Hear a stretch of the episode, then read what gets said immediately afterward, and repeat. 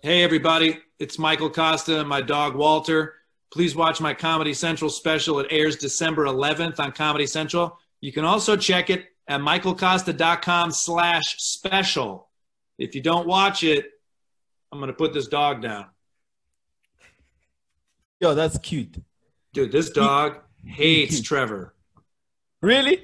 Dude, he's tried to bite Trevor twice. I'm like, Walter, you dumb motherfucker. Trevor signs my paychecks, dude. Walter's trying to get you fired.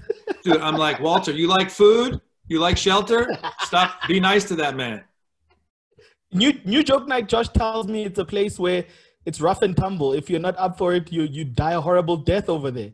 Yeah, and like I get frustrated because comics will say they're going to do new jokes, and then they don't come with the. They, they, their ego gets involved. Like, look, I'm Yeah. giving everybody a free pass to fail. Yeah.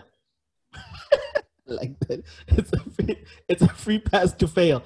And how many? How, Well, you know, we we need this as comics. We need an excuse because sometimes the ego gets involved, and we go, "I got to make them laugh." It's okay if you don't make them laugh tonight, man. yeah, you don't have to. You don't have to. How do people? How, how do you come back? I guess to to to be able to host a joke night, a new joke night like that, where death is almost certain. Yeah. What is your background in sport a big help in how you learn how to deal with failure? Hundred percent. Great, great pickup. In sport, I mean, do you want to just cry for a month that you lost, or do you got to get back out there and get shit going? Yeah. This is this is look. This isn't something that came naturally to me as a kid. I wanted to cry literally in my bed after I lost a heartbreaking match.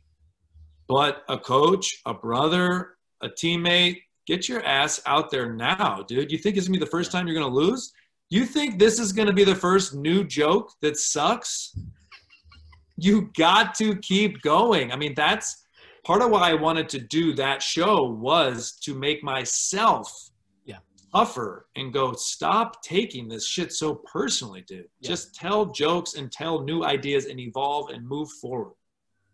at at at what point because i can speak for myself i i can always tell at which point i let my ego get involved whenever i'm trying out a new bid right? It's it's the point where i want the reaction to be the same as it is for something that i've done countless number of times. But then i forget Right. that the nuances and my body language is not the same. But then i expect the audience to almost read my mind. And you know that's when i know ego has stepped in and i'm just expecting it right? Yeah the word expectation is is what, what you just said many times. And it's like oh oh wh- why did you set this expectation so high for yourself? Do you believe you're a god michael? Do you do you believe that you are perfect in all ways? Also that the old joke that you're comparing this to Yeah. has taken years. Yes. You know, it, depending on what country you're in and how often you have to do new material, it's taken a long time to make that, Yes. like you said, the nuances, the subtleties.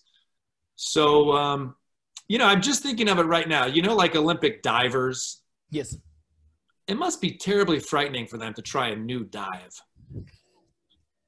I mean, that is like, I'm just, that would hurt. It hurts. And, but, but then again, I would say it hurts for us too. It just isn't maybe physical. I, I, I think for us the impact is much more because as I think as a comic, when when something doesn't work, you almost almost attribute it to everything that's going wrong in your life. Sure. Right? And then you, you start you start reviewing your life on stage. And that's when you know you're dying a horrible death. Because there's some deaths that, that there's some deaths that are productive where as it's happening, you go, That's rude of you, Eugene. You should stop this right now. Right. And there's some deaths where you go, My high school teacher was right. Right. Right. You know, I, my yes. my ex-girlfriend was right. You, you start looking around in your head and searching for for corners of pockets of people who've doubted you. And I, and I always say to comics, that's the worst kind of death you can have, where you are you're questioning the meaning of life as you're standing there on stage and it's just you and your microphone. I, that's a great point. I had this tennis coach, and and he would always say when when you were down, let's say you're down five two, four four one, and he would say, "Don't let the mind make it bigger. It's five to two. That's it. That's what it is. But your mind goes, well, now I've lost this match. how am I going to get a hotel room tonight? I've lost six tournaments in a row, first round. What you're saying, my high school teacher was right. My ex girlfriend was right. Don't make it bigger. But, but of course we make it bigger. Look, this is our ego. Th- th- these are jokes. These came from my brain to my hand to my heart. They are personal. So when they're rejected by an audience, it feels it feels personal. You know, I always think uh, when whenever I look at music and I go, when the Beatles wanted inspiration to make a great album, they knew that they had to go to Abbey Road. You know, and the Rolling Stones knew that they had to make a great album. They knew where to go. It's as comics we take for granted, and I say I speak for my when I say comics, I say for myself mainly. We take for granted where we were mentally when we crafted the bits and the jokes that got us where we are. That that space is sort of uh, lost in translation at times, and we always attribute it to the most successful of the bunch and go, when you were trying to make it and you were hungry, you were this, and then now that you're, but in in in a, in a microscopic level, we do that. We do the same thing. I I feel like I do that sometimes, and I look at my my jokes as my kids, and I'm like, when I made you. Right. I was like this, but now I'm just this granddad trying to live from that, you know, from that, from your success. It's always funny when there's a comic who is is newly sober you know and and they're doing an act that they wrote while they were drunk. And it, it's like oh it doesn't work. You you you created that kid in a much different mindset and it can be very scary for them because now they have to go back to or they have to evolve. But um i mean th- this raises an interesting discussion about pain and you know garry shandling always said whenever i'm in a happy relationship i can't write any good comedy.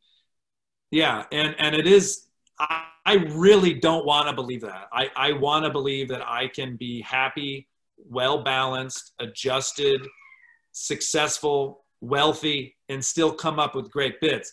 But for some reason pain struggle adversity does does sharpen and create a joke that might have a little extra bite to it.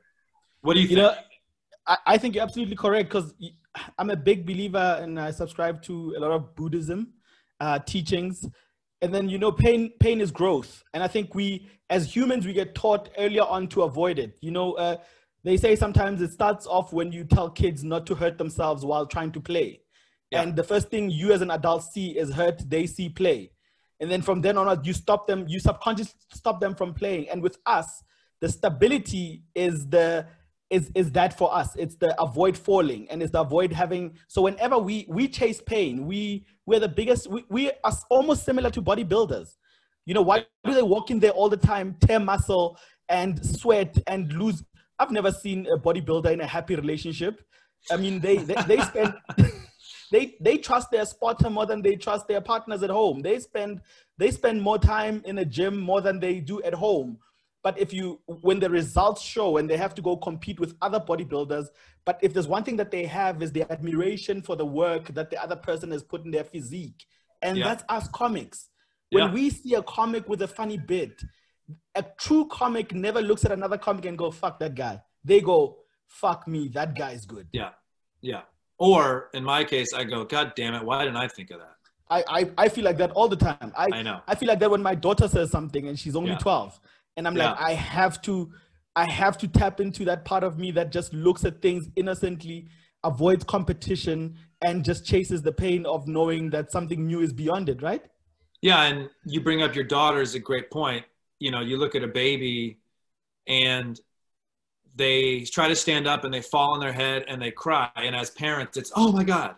And she's going, hey, I got kind of close right there. Yeah. or I'm going harder next time. Yes. And man, does it like, you know, I don't want to be the parent that's like, oh, when you have kids, but it is like this. You start seeing it from their perspective and man, they are, they're not afraid. They're not afraid of falling. It's okay. It's fine. And it no. is okay for us too. It's okay. New joke night. It's okay. Yes. Come on, Josh, pick it up. you must you must call it ego ego free night. That's that's when you'll know. Well, yeah, we call it nice try because because try and especially millennials, at least in the United States, they've got this this reputation of being afraid of pain, afraid of failure. Uh, it's not and and you know, look, when you try hard and you fail, that's when it hurts the most. So to avoid this hurt, they've kind of pretended like they're not trying. And I'm trying to tell everybody right now, and myself included, I'm speaking to me right now too. Go hard, try hard, and it's gonna if it's it may hurt a little bit, but it's okay. It's how you grow. It's it's growth.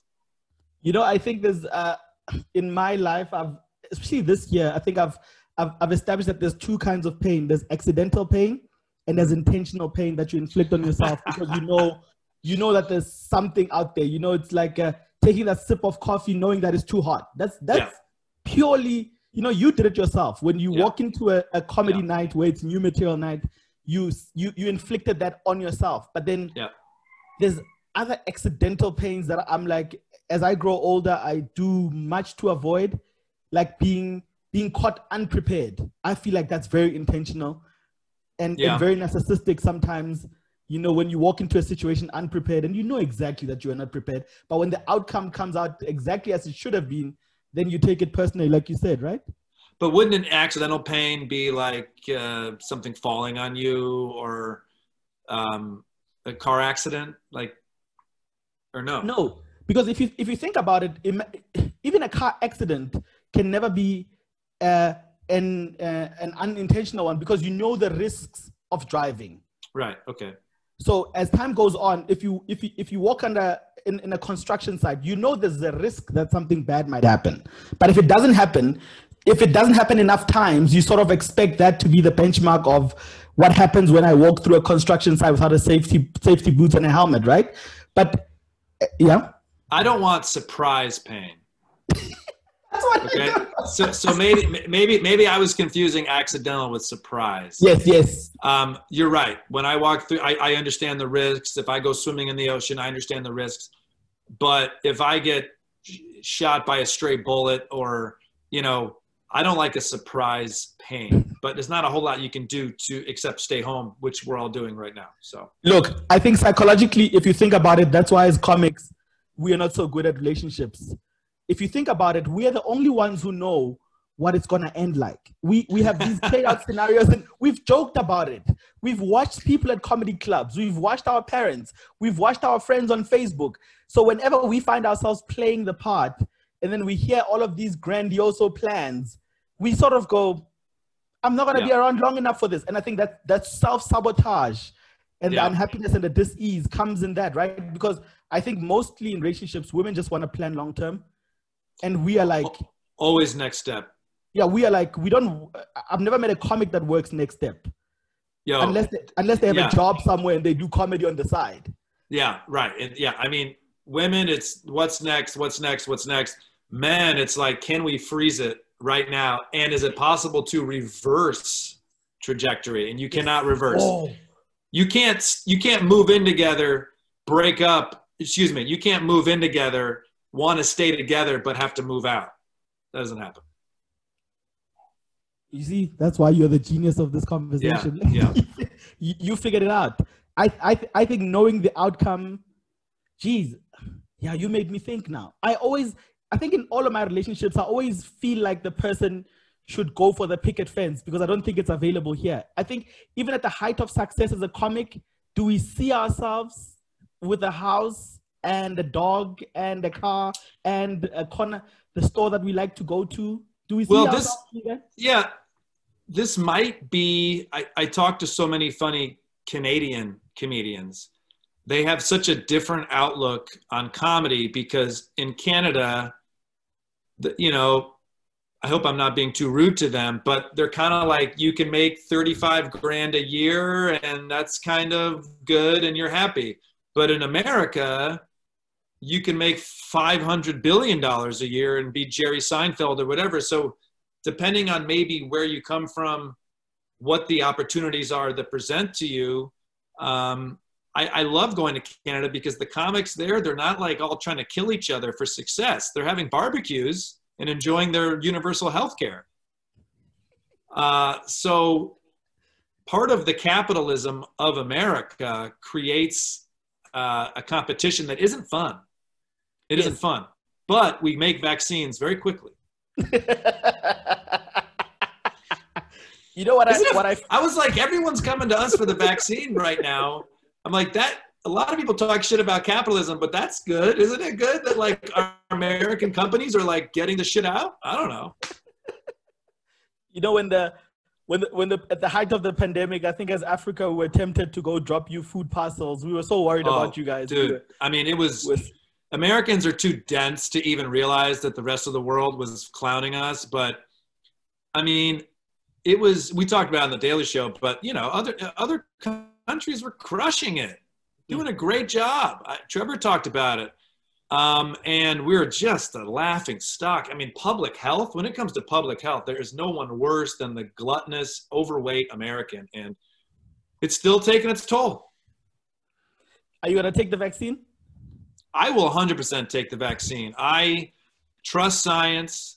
Yeah. Um, initially, I was scared, and then I'm going, dude, no, I trust these people. I mean, these are the nerds. These are Yes. the scientists. These people have dedicated their life to this. There is a review process.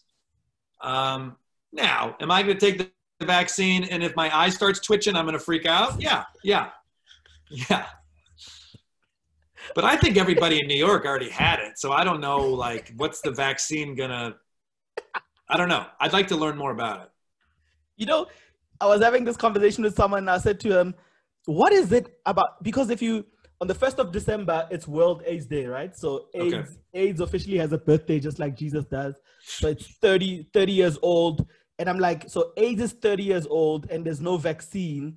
Corona is almost a year old or, or just over a year old and already has a vaccine. So what is the com- who did who did Corona kill for nerds Yeah. to take it seriously? Is it the grandmas? Who who exactly had to die for nerds White to go, people, okay right? guys, let's Well- get going? White people, maybe. Uh, And now their memas.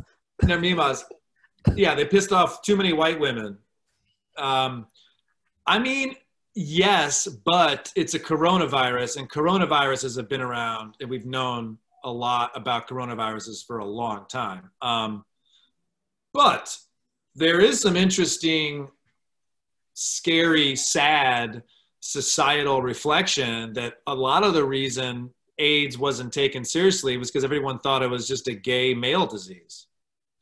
I mean, it took years for America and and disease control to like kind of take it seriously and picketing, standing outside of doc then Dr. Fauci, who he was kind of uh, I forget where he was then, but they you know gay men had to coordinate and go why is no one paying attention to this and so that's that's kind of a fucked up observation but maybe the fact that coronavirus affected everybody i don't know Yeah. I, I, I think it posed remember I, I always think even even when you look at a gossip column, right? We are so quick to go to the Ten Commandments to judge a situation.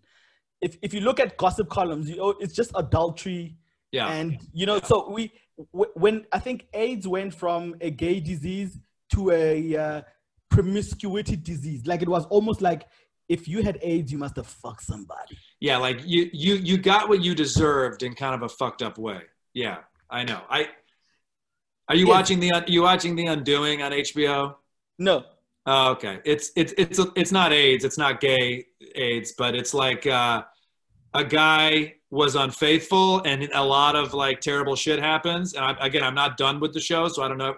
But it's like you kind of watch, and you're like, "Well, you got what you deserve, you fucking asshole." Oh, your whole family got murdered because you kissed a girl. Yeah, well, guess what? You got what you deserve. I actually have the answer to the coronavirus thing. It's because it stopped the economy yes if you fuck with money, they're coming for you. And It the, was- coro- the coronavirus fucked with money. and it was also the perfect storm right with the political unrest Yeah. that was happening in the world's superpowers people Yeah. had to take it seriously at some point right Yeah. And, you know, media, I mean, American media, oh, how much money did they make on the virus? Like CNN and the headlines and the graphics. I mean, that's what's always so odd about living here is it's like terrible things are happening all around, but the media is just like, oh, good, more red meat. We can sell more ads about this. more and and and tiktok More TikToks. You know, I just got I- on TikTok. I don't know what the hell. I don't know what the hell to do about it. Is it worth getting on? My my daughter is on TikTok, and I don't understand half of the stuff that she does on TikTok. And I go, I go, do you do you do you remember when we were growing up? Um, technology was so slow that when Nintendo came out with the cartridge games, it was the most advanced thing you can have, right? So we always thought that at the height of technology, kids will only use technology. But now with TikTok as an app is forcing them to be more physical and ignore video games, which is the weirdest thing. Yeah. Yeah. I mean, I, I remember we used to play Super Mario and Kung Fu and all this stuff. And my mom would always say, you know, go outside, go play. You know, she tried it. She would, she would give us hours we were allowed to use Nintendo. You're never going to make any money doing that. It's a dead end, whatever. So cut to 20, 30 years later, I'm working at the Daily Show and I'm doing a piece on esports. Yes. And I'm talking to this Rick Fox, former NBA champion with the Lakers, who owns an esports team. Yes. And he just signed one of his players for $3.4 million last year. And I'm going, well, where were you on that one, mom? You know? like, that's what's so funny. At, our generation looks at these young people and they go, TikTok, stop doing that, stop doing that. But we don't know. Maybe that's maybe this is creating some software in their brain that'll help them. Yeah, and you must think about the ability to create content and to edit your content and to customize your content. Sure. That's something that I struggle with, but they they they manage to do it so quickly. They cut through scenes and make things happen so quickly and you looking at them going i need my computer for that they're like no i just did it in my bedroom well they also don't think about yeah. or worry about posting i mean yes. I'm always like is that good enough to post i want to present myself in a funny way and they're just like it's up it's got 10 million likes it's like what, what's the, what's the toughest decision you had to make as soon as you got famous in comedy my, i can tell you mine mine was beard or no beard Ah. Because you're like, if I keep the beard and then people know the beard, and then I shave the beard, and then right. people are like, who is that guy? And I look at my old material and I'm like, but that's not me. So that's the toughest. That's, that's interesting because I mean, a beard is basically half a mask. So if you get famous without a mask and then you put a half a mask on, you know, I always struggle with how um, subversive or irreverent do I want to write my jokes and as you have more success and as more people notice you mm. i don't ever want to back down on my jokes because i'm popular um, but sometimes being popular after many many years of not feels nice so i have to constantly battle with myself and say get all that shit out of your head what are you trying to say here and yeah. um, it goes back to failing and it goes back to you know trying to I'm trying to say something important that's also funny, funny first. But that's what I struggle with, and that um, how dirty do I want to go? You know, I battle with that. Yeah, you you you're at the, you're at the phase of how is this helping society, right? Yeah, yeah, and I don't like comedy that's just going to get out there and lecture to the audience. I want to laugh. Um, but I'm also at the point in my life where I go, hey, let's not just put your hand in your armpit and make a farting noise. Let's try to ha- have a people walk away and go, oh shit, let's talk about that for a moment. There's nothing better than if a couple or friends leave your show and if they have something to talk about on the way home. I love that. Love that. It's like going to see a great movie and you get home and all you've been talking about is the plot or the characters. You're going, whoa, I was really entrenched. I was really entrenched do you think comics are going to get to a point where we make that transition back again into being in movies, like you mentioned now? With why, what's stopping us now from being the go-to's? You know, because we we can make the jokes, we can write the scripts, we can be there. Yeah. We don't have we have lots of time in our hands. We're not picky about the pay. What what is stopping us from creating content? Because when true. coronavirus started, I honestly thought I'm going to see a lot of comics creating content. Yeah. That's what I personally thought, you know, and we Josh and I had had this discussion so many times. And when we came up with the podcast, we were like, let's let's put the theory into I mean the the the premise into practice. You know, let's see if it's real. Are comics out there creating content? And are we? Yeah, comics are creating content. I mean, are they writing and producing and shooting and distributing movies? That's harder to do. I mean, I do think this is starting to change. Um, you know, Kevin Hart has successfully transitioned into movies, but what's really cool and also can be intimidating is that we can create our own audience and make our own content for them, give it to them. You have the segment in the in the podcast called uh, "The Craziest Thing That's Ever Happened to You." This is the funniest story that that even if you told us, we wouldn't believe you. I'll tell I'll I'll, I'll tell one that that is in, in relation to comedy. Yes. Um, also my wife is down in the apartment so i got to be careful with what you know what i say and what i don't say um, that would be funny you put up like wife is in apartment um, yeah when, when, i when i was uh, when i was in michigan i had done comedy a couple years you know ego you think you're better than you are you think you deserve more than than what you are having. And I drove my Honda Civic to LA. I was moving to LA. I went straight to the comedy store. Open mic, you sign up at six. They, they, they, they put the list of who's up at seven.